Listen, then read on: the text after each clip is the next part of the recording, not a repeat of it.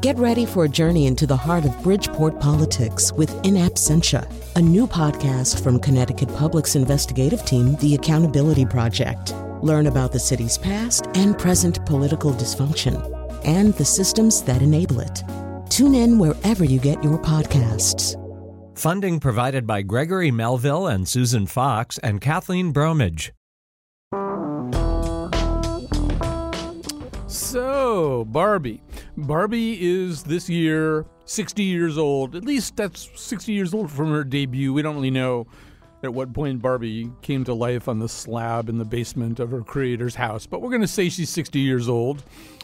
You know, uh, usually these days, when you call somebody a Barbie or usually a something Barbie, it's not an affirmation, right? It's more of a taunt. I mean, for example, uh, when conservative commenters uh, call or commentators called Wendy Davis uh, from Texas abortion Barbie, they were not being nice, and they were. I think when you do that, when you taunt somebody that way, you're saying the person is attractive in kind of a plastic way. I'm I'm guessing, and has accessories. Um, so, a little bit more about Barbie, though, because yes, it's a taunt. There's a way in which maybe it's a little bit discredited. Uh, on the other hand, Barbie's doing great. Um, movie projects come and go. But at the moment, there is a plan because Mattel has created an in house uh, movie department to spur on production of movies based on Mattel toys.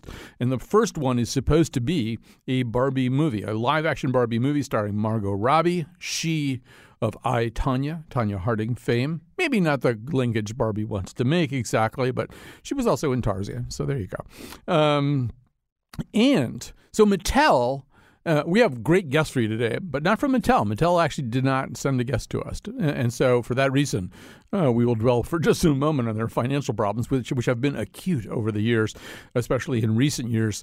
It's a troubled uh, toy company. Uh, they've been through four CEOs in five years. Uh, however, they're maybe turning a corner right now. And guess who's helping them turn the corner? Barbie. Barbie actually had a terrific 2018 nationally and internationally, got back over the 1 billion mark in gross international sales, uh, had a great fourth quarter, uh, and helped Mattel show something of a profit as opposed to something of a loss. So even at 60 years old, Barbie has still got it, and she can actually uh, help this company do what it needs to do, even as other i mean obviously barbie slumped a little bit as long, uh, along with pretty much all physical toys when el- electronic games began to take over the attention of children more and more but Barbie's having a little bit of a comeback right now, so that's worth noting. All right, joining us right now to get things started is Robin Gerber, attorney, senior fellow uh, in executive education at University of Maryland, and national commentator on women, leadership, and politics. She's the author of several books, including Barbie and Ruth: The Story of the World's Most Famous Doll and the Woman Who Created Her, as well as the upcoming Barbie Forever Ever. excuse me, her inspiration, history, and legacy. So, Robin Gerber, a welcome to our show. Thanks for having me. And why don't you introduce us a little bit to Ruth Handler? There is one person who birthed Barbie, and that is her name. Who was she? Well, Ruth Handler was actually the child of Polish Jewish immigrants to America. She was born in 1916, and uh, she came to from Denver. She came with her husband to Los Angeles, and they started Mattel together. Um, and she really was the CEO and the person who ran the company. But she had one idea for a toy in the 1950s, and that was an adult doll, which really didn't exist for little girls to play with. Her idea was that little girls wanted to play at being big girls, and that was how she hit on the idea of having an adult doll. Right, and we say when we say adult doll, in other words, dolls were little babies. Uh, almost invariably, a doll was a little baby. So this suddenly we have an idea of a doll who's a, a grown-up girl, a grown-up woman. Uh, as to distinguish it from the other kind of adult dolls. However, we should mention the other kind of adult dolls because one of the templates, one of the inspirations for the way Barbie came out was a German toy, I believe, that was not intended for children. That's correct. Yeah, uh, you know, Ruth kept trying to get her research and design department to design an adult doll, and they were telling her during the 50s, "Well, Ruth, no mother will buy her daughter a doll with breasts, so just forget this idea. It's never going to work." And then she took her family. Uh, the family went on a European vacation, And in a toy shop in Lucerne, Switzerland, she saw an adult doll dressed in beautiful clothing. Uh, you would, if you looked at it, you would think it was a Barbie doll if you saw it today, and it was called Bild Lilli. It came from the Bild newspaper cartoon about a character who was really sort of a um, gold digging young woman, uh, maybe even you'd call her a prostitute, but uh, it was a very salacious kind of cartoon. And the and the cartoonist thought that making it into a three dimensional doll would be fun for men to have as a gag sex toy. Uh, and so that's how this doll came to life. And then little girls saw it in Europe, thought it would be a fun toy to play with. Eventually, made it into toy stores, and that's where Ruth saw it was in a toy store and she bought several and brought them back and said to her designers, "This is what I've been talking about. Mm. Make a doll like this." Now, from the so get from that the, was the prototype. Right from the get go, there were sort of two strategies. One of them was to sell sell people the doll, but the other re- strategy, right away, I think, was to sell people outfits for the doll. Hence. Barbie was originally sold, I believe, in just a swimsuit, not to make her a sex object, but to create a market for some of this other stuff. Yes, exactly. And uh, Ruth and Elliot, her husband, had always had what they called the razor razor blade theory. That is, that you make a toy that then you can that w- operates as a base for buying, buying other things to go along with it. And of course, Barbie was the ultimate uh, realization of that because not only clothes, and, and Ruth hired a wonderful designer out of a design school in Los Angeles to make those first clothes but not only clothes, but also all of the little uh, accessories that go along with Barbie. And eventually, when she had a house, all the household items. So you had purses and uh, tiny little belts and picnic baskets and that kind of thing. And all, all of that, of course, was sold separately. Still is sold separately. Right, and and so anytime anything new comes along, there's a sales opportunity. Um, so um, you know, there's sort of this weird Middle European background to Barbie because we just des- described this uh, German toy that was meant for uh, adult men to have whatever fantasies they wanted to about. But there's uh, also an Austrian advertising genius. Tell us about Ernest Dichter. Yes. So Ernest Dichter uh, came from Austria, uh, obviously. Um, you know, when Nazis came to power, and he uh, escaped to America. He had studied with Freud. Uh, he was a psycho, what we would call, I guess, a psychoanalyst, psychotherapist, but he really was interested in working with corporations and and uh, moving them to advertise their goods in an emotional, trying to get an emotional hook. So, for instance, uh, fashioning lipstick containers to be phallic looking, mm. or the idea of having a sexy model in a con- selling a convertible car. Uh, those were the kind of Mad Men ideas, you know, like the show Mad Men.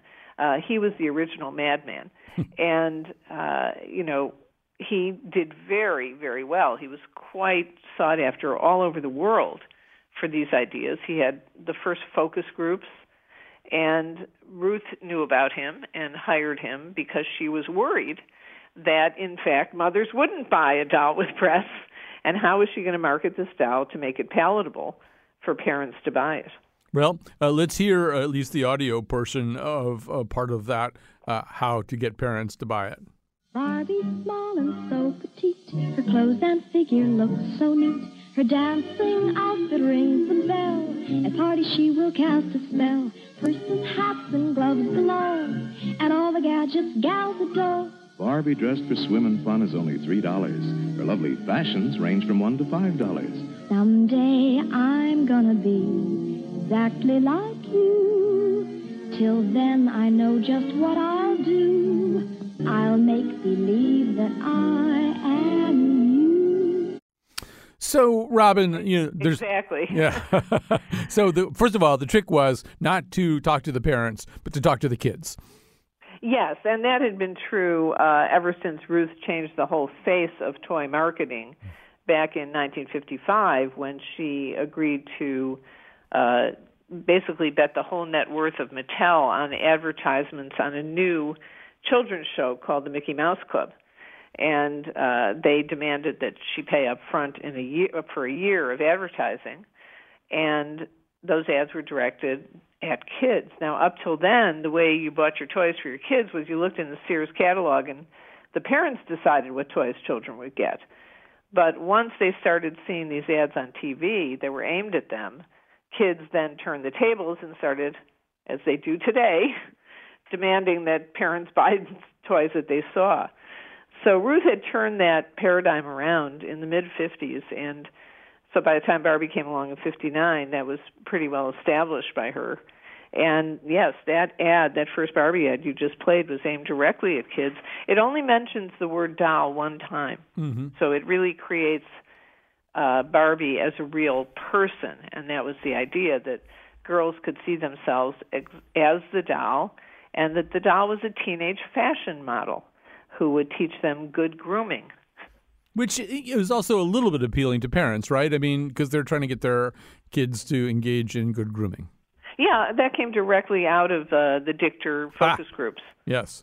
Uh, so, uh, but no, the the other part of this psychology is aspirational. Um, similar, and even the music sounds a little bit like Disney. And so, you think about all those Disney princesses uh, of some of the golden age of animated Disney movies, which are kind of happening uh, coterminously, and and it's all about what you dream you can be. Um, the old dolls, the dolls that little girls have been playing with, were babies you had to take care of.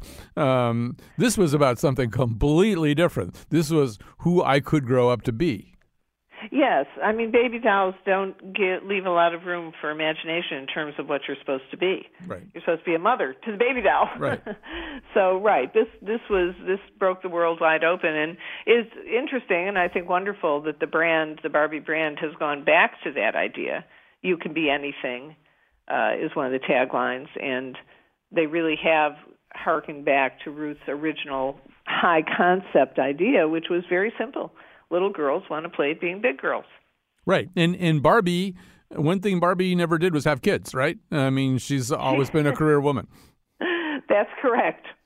So I mean, for all the grief that Barbie takes, uh, and we'll be getting into that grief in the in the second segment here uh, about imposing all kinds of unrealistic um, ideas on girls and maybe making them feel bad about their bodies or or just over feminizing them or whatever. I mean. Barbie, she is really kind of way ahead of her time in the sense of I'm not having kids, I'm having a career. Yeah, and she and even in terms of the career, she was actually uh, some of the careers that Barbie had. I'm not sure if I remember this correctly, but I think being a major league baseball player or being an astronaut, there Right. were several careers that she had before women actually did them. Right. Um, so we we got to uh, add that uh, eventually the Barbie universe expanded. Uh, we got Midge and we got Ken. Uh, so tell us about Ken. So Ken. Well, w- w- first of all, let's back up. One thing that we didn't say is that uh, Barbie has a real uh, full name. Right. It's not just Barbie. No, Barbie Millicent Roberts is her is her actual name. Um, and you know, Ruth Handler when she invented this toy, and remember, we're talking about a toy company inventing a new toy. Most new toys last about three years. Mm-hmm.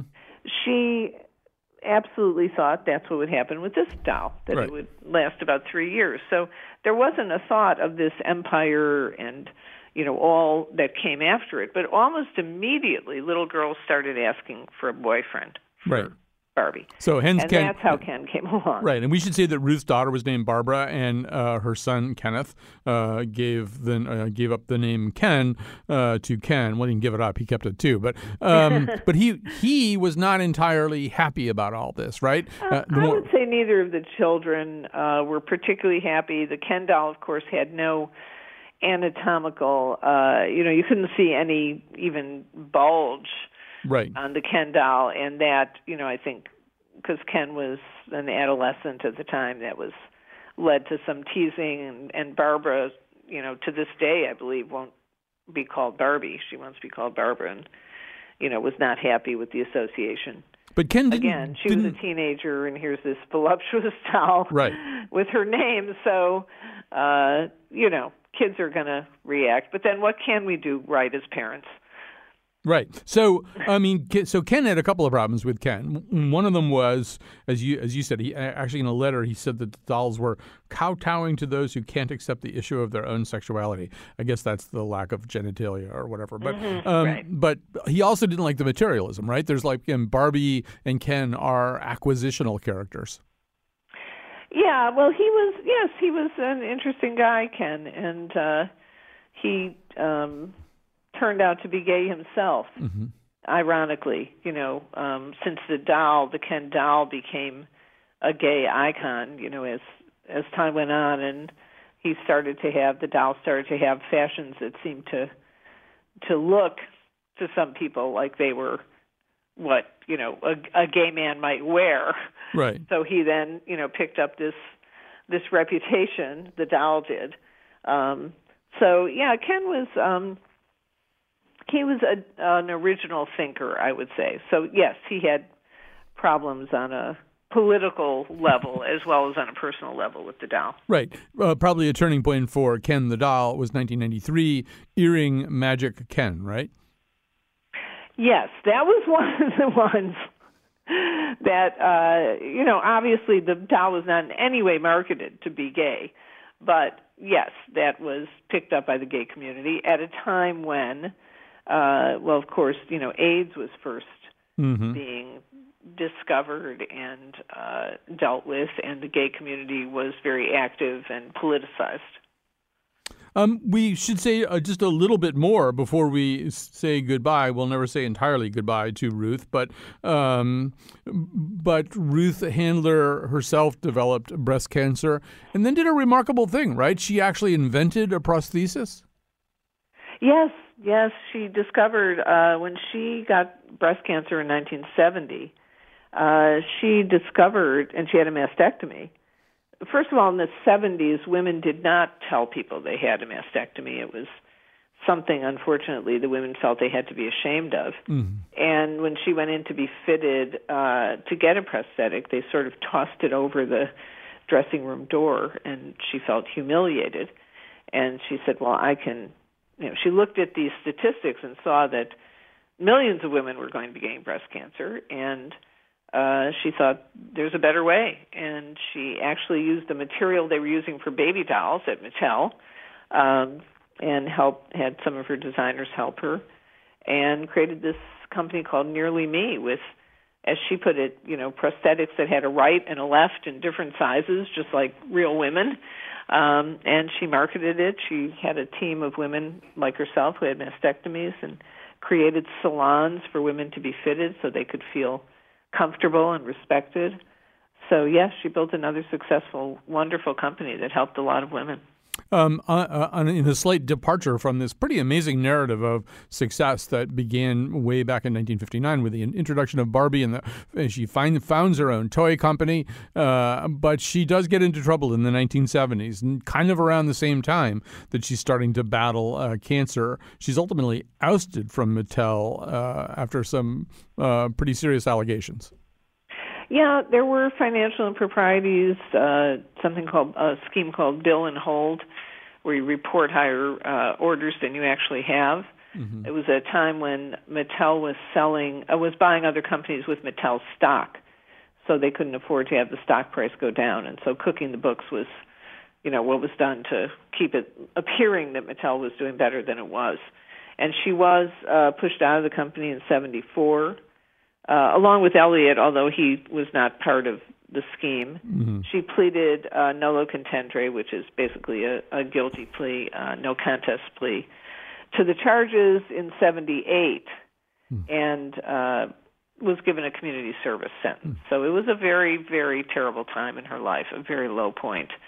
Um, the scheme, while it was absolutely wrong, was not an uncommon scheme in corporate America. Mm-hmm. So, um, you know, she felt uh, really wronged by the whole thing, and but she turned around and started this new company, and you know, uh, really discovered a way to help other people and still be a, a corporate leader. Right. And we never got a white collar crime Barbie. So, um, although, though maybe there'll be a Theranos Barbie eventually. You know, Elizabeth Holmes Barbie.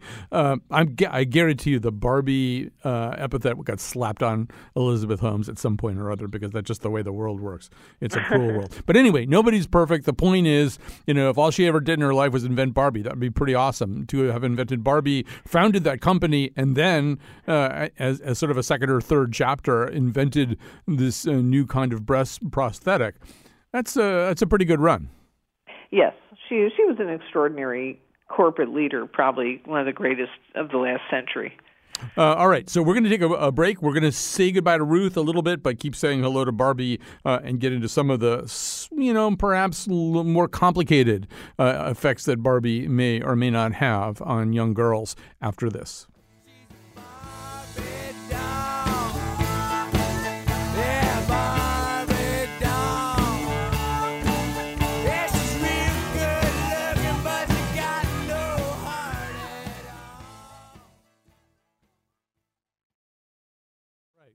Now we're on to our uh, second phase of discussing uh, Barbie. Robin Gerber is uh, still with us. As you recall, uh, she's the author of several books, including Barbie and Ruth, the story of the world's most famous doll and the woman who created her, as well as the upcoming Barbie Forever, her inspiration, history, and legacy. Joining us now is Eileen Zurbriggen, uh, professor of psychology at UCSC, focusing on feminist studies and pop culture. She's the co author of a 2014 University of Oregon study called Boys Can Be Anything Effect of Barbie Play on Girls career cognitions. And in just a second, we'll also be talking to Stacy McBride Irby, a former Barbie designer and pro- project manager for Mattel and creator of the So In Style line of African American Barbies. She's since introduced her own line called uh, called Pretty Girls Dolls uh, and founded IMU, a company devoted to creating increasingly diverse uh, dolls. But uh, Eileen Zurbriggen, uh, we're going to begin with you because uh, you, in fact, uh, have studied the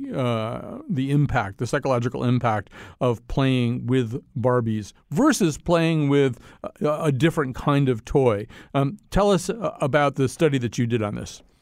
Sure. Uh, this was um, in uh, collaboration with my colleague Aurora, Aurora, Sherman at the University of Oregon, and we looked at uh, girls ages four to seven, and we brought them into the laboratory and let them play with either um, a Barbie doll. Uh, one was a fashion Barbie with um, a short skirt and some sparkly clothes, and the other was a, a doctor Barbie, and she had a stethoscope and some of the accessories of doctors. Um, and then a third group of girls played with a Mrs. Potato Head doll, who's uh, female, you know, um, represented as female and had some fashion accessories also, but is not a human uh, shaped doll. And then we asked girls, we showed them pictures of different career settings and asked them um, which of those jobs that they could do when they grow up and how many of them a boy could do when he grows up. And we found that the girls who played with the Barbie dolls saw few, uh, fewer careers as possibilities for themselves when they were adults than they saw um, for boys, but also than the girls who played with the Mrs. Potato Head saw. So this uh, short period of playing with a Barbie doll um, seemed to impact the number of careers that girls were at that moment thinking were possibilities for themselves. You know, it's sort of su- uh, surprised, I, I, surprising to me. I mean, I'm not here to be any kind of advocate for Barbie, but uh, Barbie. And, and, obviously, the, the study had its controls on it and its parameters on it. But Barbie does have jobs and stuff like that. Mrs. Potato Head like all she does is keep Mr. Potato Head together, basically, right? And keep him from drinking too much or whatever his problems are. I mean, it's weird that Mrs. Potato Head would uh, lead girls to see more possibilities for themselves than, say, Dr. Barbie. Right. Well, there's different kinds of controls that we could have used, um, and some other studies that have looked at Barbie, like in coloring books, have used different kinds of controls, like a more um, n- normal sized and shaped doll. Um, and they, they found uh, effects that had to do with uh, body dissatisfaction and um, wanting to be thinner um, compared to that other control. But but anyway, but to your question, um, why didn't we see a difference between the Dr. Barbie and the Fashion Barbie? Because they do have um, different accessories with them, and potentially you would think that playing with a doctor doll should be stimulating this idea that yes, I can be a doctor too.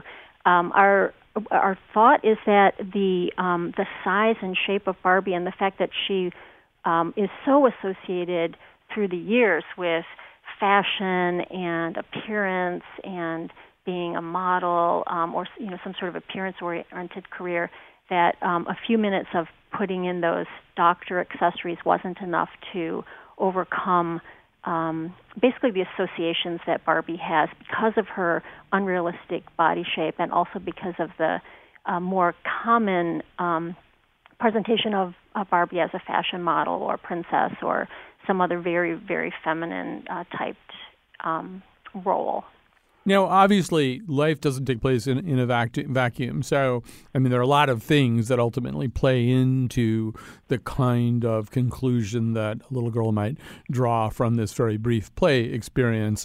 And it's not restricted to just that play experience and the, the dolls in front of her. Because, I mean, otherwise, young boys might be intimidated by, by G.I. Joe uh, or He Man or, I mean, all the comic books I read growing up, the guys were big and hulky and ripped in, in a way that I wasn't and probably wasn't ever going to be. I, I assume that boys, because they have other ways of having empowerment communicated to them, are a little bit less easy to, to cow this way? Well, uh, yeah, it's really interesting and important to think about boys too. And there is some evidence that um, boys are impacted by the increasing muscularity of action figures and other representations of men and masculinity that are provided to them. So their body image potentially is being impacted by this as well. But one of the differences between the toys and um, roles that are put forward for girls as opposed to boys is that the feminine ones are often more passive.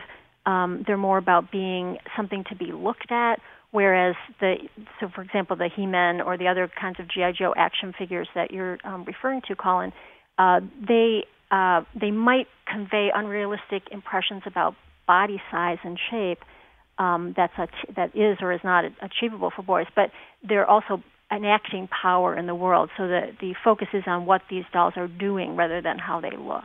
So, Robin Gerber, uh, you're listening to all this. I'm interested in your reaction. We know that you know in the uh, in in the past few decades, Barbie has had all kinds of jobs, like 200 different uniforms, outfits, and, and roles uh, over these uh, these last 60 years. Um, it's interesting that uh, a little girl would be um, would draw the conclusion that they seem to draw in that study. What's what's your take on that, Robin? Uh, well, there'd be a lot to discuss about that. I think, first of all, any of these studies have to be highly contextualized because there is so there are so many other uh, you know inputs on a four to seven year old. I'm not sure how much four to seven year olds, I have a five year old grandson, are really thinking about careers altogether or really even understand the concept of career.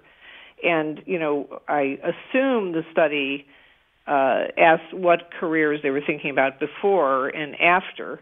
Um, but again, I'm just not sure that that's even something particularly that a four to seven year old understands very well.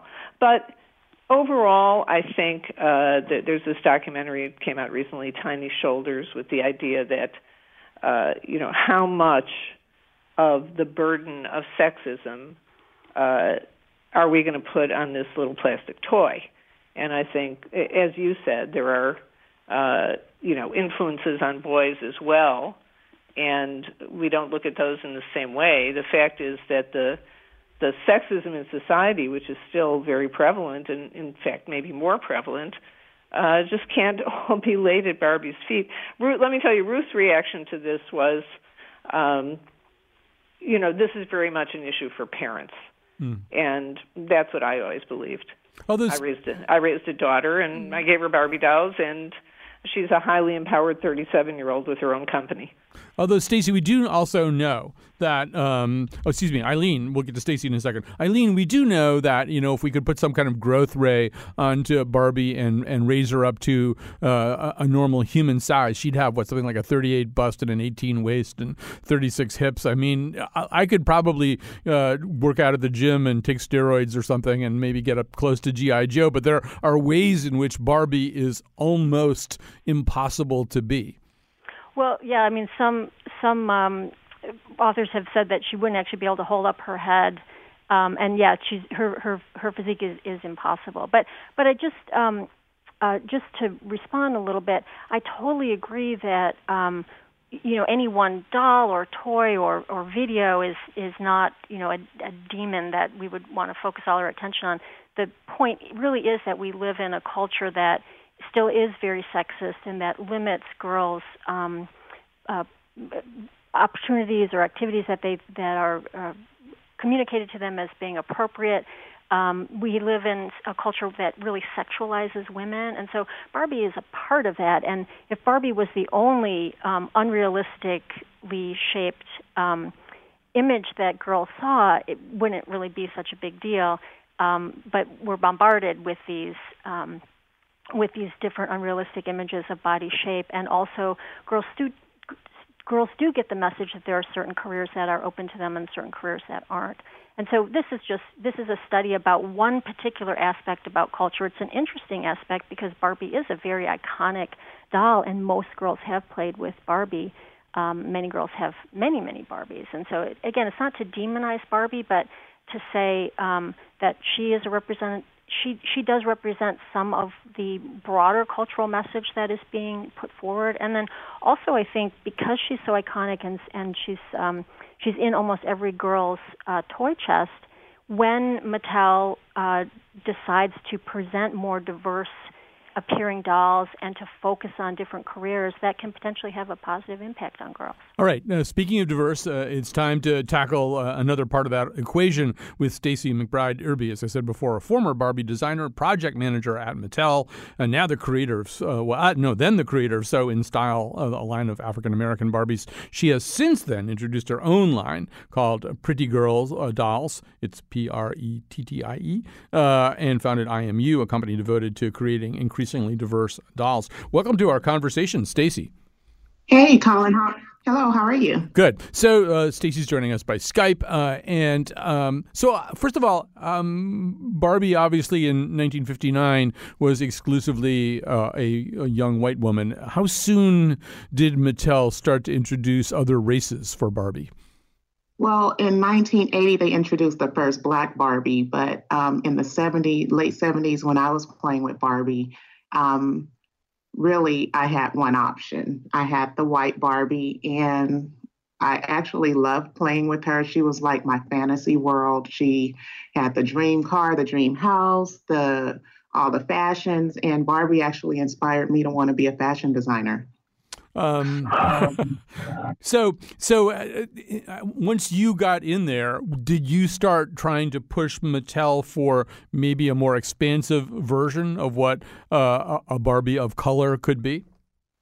Yes. So that's um, when I did get into Mattel. I did notice there was a lack of um, diverse dolls or focus on them. So, um, and I also realized that my daughter wasn't playing with Barbie like I felt, you know, in in the past that I played with her. So um, I noticed that, and I did pitch a concept to um, the higher ups at Mattel for me to create a line of African American dolls, and they, you know, they understood my story with my daughter, with myself, and allowed me to create a, a fashion line of dolls um, where the faces had more features of an African American, and um, I chose a different body type um, that focused more on reality.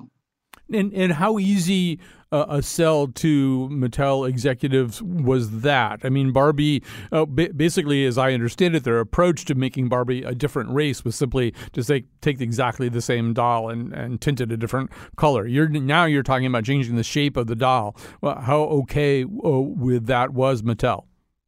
Oh, they were fine. They actually already had the sculpt from a um, collector line of dolls that they were using. Hmm. So this head um, basically had full a fuller nose, fuller lips, and um, some of the hair textures that I chose were more authentic to the African American. Um, and I gather that Ken uh, has uh, some new possibilities too, right? Can't you, can't you now get Ken in slim, broad, or original as in addition to Ken in different races? Oh, I'm not sure about since I'm not there anymore. I'm not sure yeah. what's going on. Robin, do you know about that? Have they have they how many new options for Ken are there? Um, well, we know there's now four Barbie types. Yeah. Uh, I I'm sorry, I can't. I don't Nobody studies no, Ken. If Ken has been changed, nobody studies Ken. There's there's an opening somewhere for a professor of Ken studies somewhere. Uh, yeah. Ken, Ken's underexplored in this regard. Anyway, well, I, I, somehow or other, Josh and came up with this in the notes. It says that you can get Ken in slim, broad, or original uh, shapes. So I guess, uh, Colin, I yeah. do see that on the webpage right now. I'm I'm on Mattel's webpage, and they do have a broad Ken and an original at least. Yeah. So um, I, I want to get hear both Stacy and uh, Eileen about this, but um, but uh, so Stacy, you're saying that when you went to Mattel with this idea, they already kind of had some clue that Barbie's shape was going to have to change, or at least uh, be available in more options. Um, not so. I came to them with the concept of changing the African American, not necessarily focusing on the shapes, but again, um, my daughter wasn't playing with the doll and I felt like the times were changing and we needed to go more focused on what society looks like, not just what, you know, we saw back in the 70s or 80s. So um, they did listen to me at the time. Barack Obama was a candidate for presidency, and Disney was about to come out with their first African American princess. So that's when I felt like they needed to jump on board with what was going on and to keep up. So uh, finally, in 2016, there was a curvy Barbie uh, introduced, uh, and uh, you know she's uh, she's a little bit I don't know how to describe curvy Bar- Barbie. Somebody I'll just get in trouble uh, if I try. But Eileen, do you know whether Mattel was influenced by the kind of research that you and others were doing in terms of coming up with curvy Barbie, who isn't this impossibly wasp waist waisted Barbie that we knew from the past?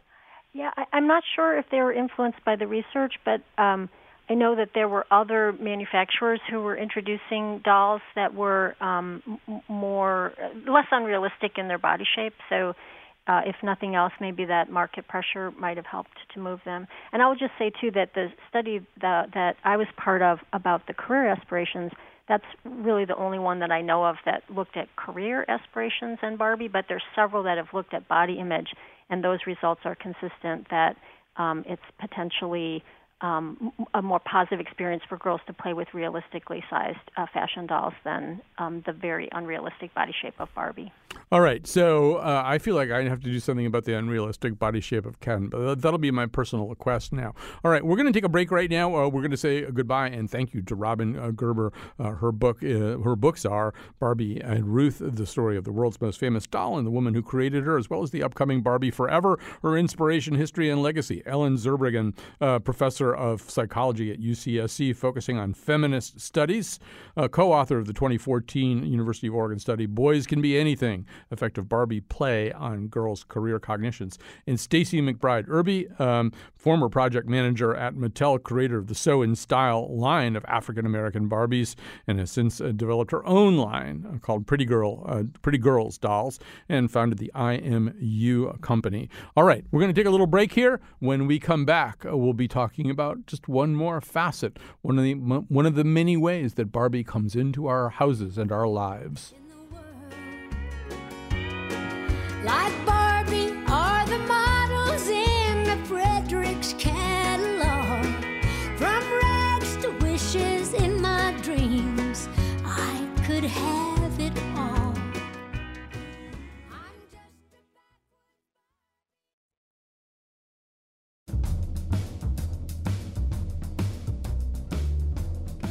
Hey kids, I'm Public Radio Barbie. I've got my headphones and my microphone, and I've I've got my, my headphones and my microphone. It seems like I should have more stuff. I mean, should pizza maker Barbie have more stuff than I do? Because she does. Today's show was produced by Ken Nalea and me, Chion Wolf. The part of Bill Curry was played by Midge. On tomorrow's show, we're in New Haven to talk about the power of prosecutors. And now, back to Colin. So, when you have kids, you know, it's one thing to have a whole set of ideas that you've made up in your mind about how your kids are going to grow up. And I think many of us start out with the finest of intentions. Uh, I'm, I'm recalling some people I knew who had decided that they would not give their little boy guns, toy guns to play with, no toy guns, and then watched in horror one day when, at the age of three or four, he was sitting at the dinner table and taking a piece of Wonder Bread and carefully biting it. He gnawed it into the shape of a gun. it's almost like they're imprisoned trying to break out or something. Uh, so yeah, yeah. So you start out with all kinds of ideas, and then you know there's like stuff that your kids want, and uh, it's more difficult to explain why they can't have them based on your principles. And I think a lot of people go into the whole Barbie thing with a certain set of mixed feelings, and so we're going to talk to someone who I think fits maybe that description. Michal Lev-Ram, senior writer for Fortune, uh, uh focusing on business, finance, and technology. You can find uh, the, on their site her piece titled "My Relationship with Barbie." It's complicated. Uh, so, uh, welcome to our show, Michal. Thank you. Thanks for having me. So, did I describe you accurately? Are you somebody who maybe, you know, maybe thought, well, there's a better way, there's a better world. I'm not going to give my daughter this toy that's going to create all kinds of unrealistic expectations. Yeah, absolutely. I mean, I I, I do have a complicated relationship with Barbie, kind of a love hate thing going on, and um, I didn't really think about Barbies for a very long time until I had two girls, and um, at some point, this was a couple of years back, they started asking for Barbies, and I said no, but I couldn't really explain why, um, or I couldn't come up with a good enough explanation for a you know six and seven year old. Um, and around the same time or shortly after, I happened to embark on a uh, story for Fortune magazine on Mattel, the maker of Barbie. Um, and so it was really a, a great opportunity to kind of explore why I had certain feelings about this doll and also interview a bunch of friends of mine who were kind of in the same boat. Right. So, I mean, just to backtrack though for a second, I think it's one thing to try to outlaw a toy that you never had and know nothing about. It's another thing to tell your children that they can't have a toy that you had and loved, and you had more than one Barbie, right? I did. So when I was growing up, I didn't I didn't actually have any Barbies until my family moved to the United States. And when I was 9 years old um I basically inherited these hand-me-down Barbies. And I trust me I remember the the dresses I got. I remember you know and there were all the blonde Barbies the kind of traditional old style Barbie. But I remember the case that they came in. I remember all of it, and I it was like a treasure box, and it was it was amazing. I mean, it was like the best present I'd I'd gotten at that point, and I loved playing with them. Um, but I also, you know, in hindsight, I I feel like I I have a lot of questions. I mean, I had a lot of um, uh, I guess issues and and sort of you know, confidence issues about my own appearance. I do not look like a Barbie. They at the time did not have a frizzy haired Barbie, so um, I didn't have a, a Barbie that looked like me. I think a lot of girls didn't. Um, and even if you're blonde haired, you don't look like a Barbie. It's anatomically impossible, right? Um, so I do think, you know, while I don't blame Barbie for um, any uh, uh, confidence issues or the extent of confidence issues as a girl growing up, um, I don't know that the impact was, uh, you know, net positive. Right. And I mean, there were certain things that you held against Barbie. For example, there was, uh, I think, a teen Barbie whose theme included the notion that math class is tough. Yeah, and it's funny because I grew up in a family where um, my mom was a, a computer programmer. Um, I did not like math, but my my mother was that's her passion is is math and engineering and um same with my dad and um it didn't jive you know it's like i i I just those kind of that kind of um aura, that kind of you know reputation that Barbie had, and despite all of Mattel's efforts, even back then, to have all you know Barbie with all these different careers, you know, why is she always wearing heels? Why is math hard for her? It just it didn't totally jive with my, uh, you know, the impressions that I had, the conflicting impressions I had of women in my life. So, I mean, we should say that Barbie has addressed these kinds of things. If you think Barbie uh, isn't ever thinking about STEM, uh, you uh, underrate Barbie's malleability and opera and ability to at least attempt to change with the times. Let's talk about the dream gap. What's that? It's the gap that comes between girls and their full potential. You see, starting at age five, girls stop believing they can be presidents, scientists, astronauts, CEOs, and the list goes on. Why? Because what else are we going to believe? When by age seven, we're more likely to think that boys are smarter than us. When we are three times less likely to be given a science related toy. We need to see brilliant women being brilliant, to imagine ourselves doing what they do. So suddenly there were Barbies uh, with uh, STEM themes uh, in their accessories. And, and Michal, there's obviously also, as we said in the previous segment, now Barbies with different body types. Uh, there's Barbies with different kinds of hair. Uh, there's even some Kens, as we said, with different. Apparently, according to you, there's a dad Hmm. bod Ken, which probably is going to turn out to be a toy which. If I, you know, really worked out a lot, I could get maybe a dad bod Ken, but uh, or a I Ken don't think dad. he's a very popular uh, No. uh, toy, to be so, honest. so I mean, they've made these efforts. I mean, they Mm-hmm. they in fact don't want to wear the kind of uh, labels uh, that they've been given in the past. And do, how much of a difference does that make to either to you or to some of the other women that you spoke to? You know, it, it makes a difference. And obviously, having different ethnicities in particular, I think, is super important because, you know, you, you, you want to be what you can see, right? And and it's really important to have little girls and boys be able to play with toys that that look like them. You know, that said, okay, close your eyes and think of a Barbie. What image do you have in your mind? You know, I think most people it's a it's a blonde-haired, blue-eyed Barbie with, you know, a really slender body and big boobs, right?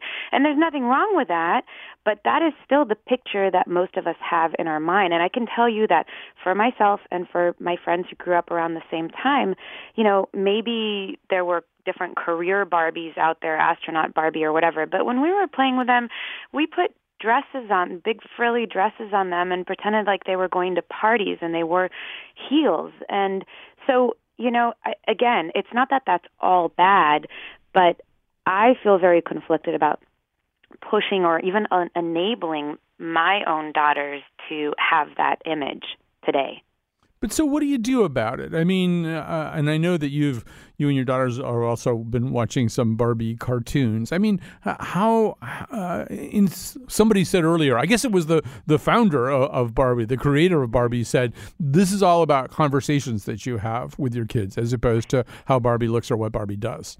Absolutely. I mean, I think that toys, whether and and and content, you know, whether it's technology or not, I think that um, if it sparks a conversation, great. So my approach to both the Barbie conversation and, you know, increasingly as my daughters are getting older, technology is to to do it with them, to experience it with them, and use it as a learning opportunity to talk about, you know, why I don't necessarily think something is the best. Um, you know lesson for them and the best example for them to have. And you know i think my knee jerk reaction initially like no you can't have a barbie doll um that doesn't work. That never works. That's like that's a great way of getting your kid to really want to play with something Although, although that's true, actually, the more forbidden you make anything, it's like the kid biting the gun out of the piece of bread. They're Totally. they're, they're probably going to do that. although, you know, you do have friends who are, you know, so to speak, hardcore feminists. Were there ones who took the position? Nope, nope, that body is coming into my house over my dead body.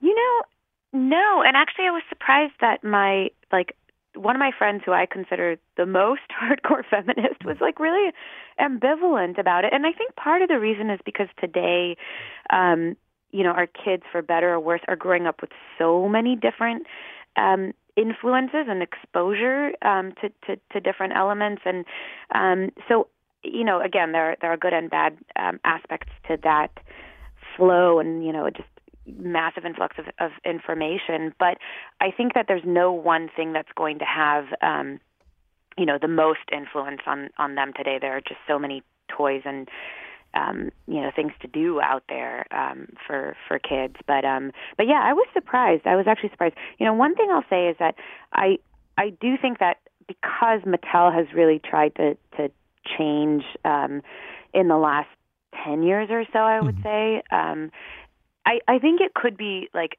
my generation, while some of us are still ambivalent about Barbies, there is a negative association there. You know, there's kind of this like, oh, I really enjoyed playing with them, but like I don't want to enjoy playing with them, and it, and and there is this love hate thing for a lot of people. Um, I think it could take a generation for um, Mattel to, to, you know, a generational change for Mattel to really like lose that kind of stigma. Right. There's um, a there's a better day coming for Barbie. Uh, Michal Lev-Ram, uh, I'm sorry to interrupt you, but we're actually right out of town here, time here. Senior writer for Fortune. She wrote My Relationship with Barbie. It's complicated. Hey, quit watching those Katy Perry videos on your screen. Play with your Barbie for a while.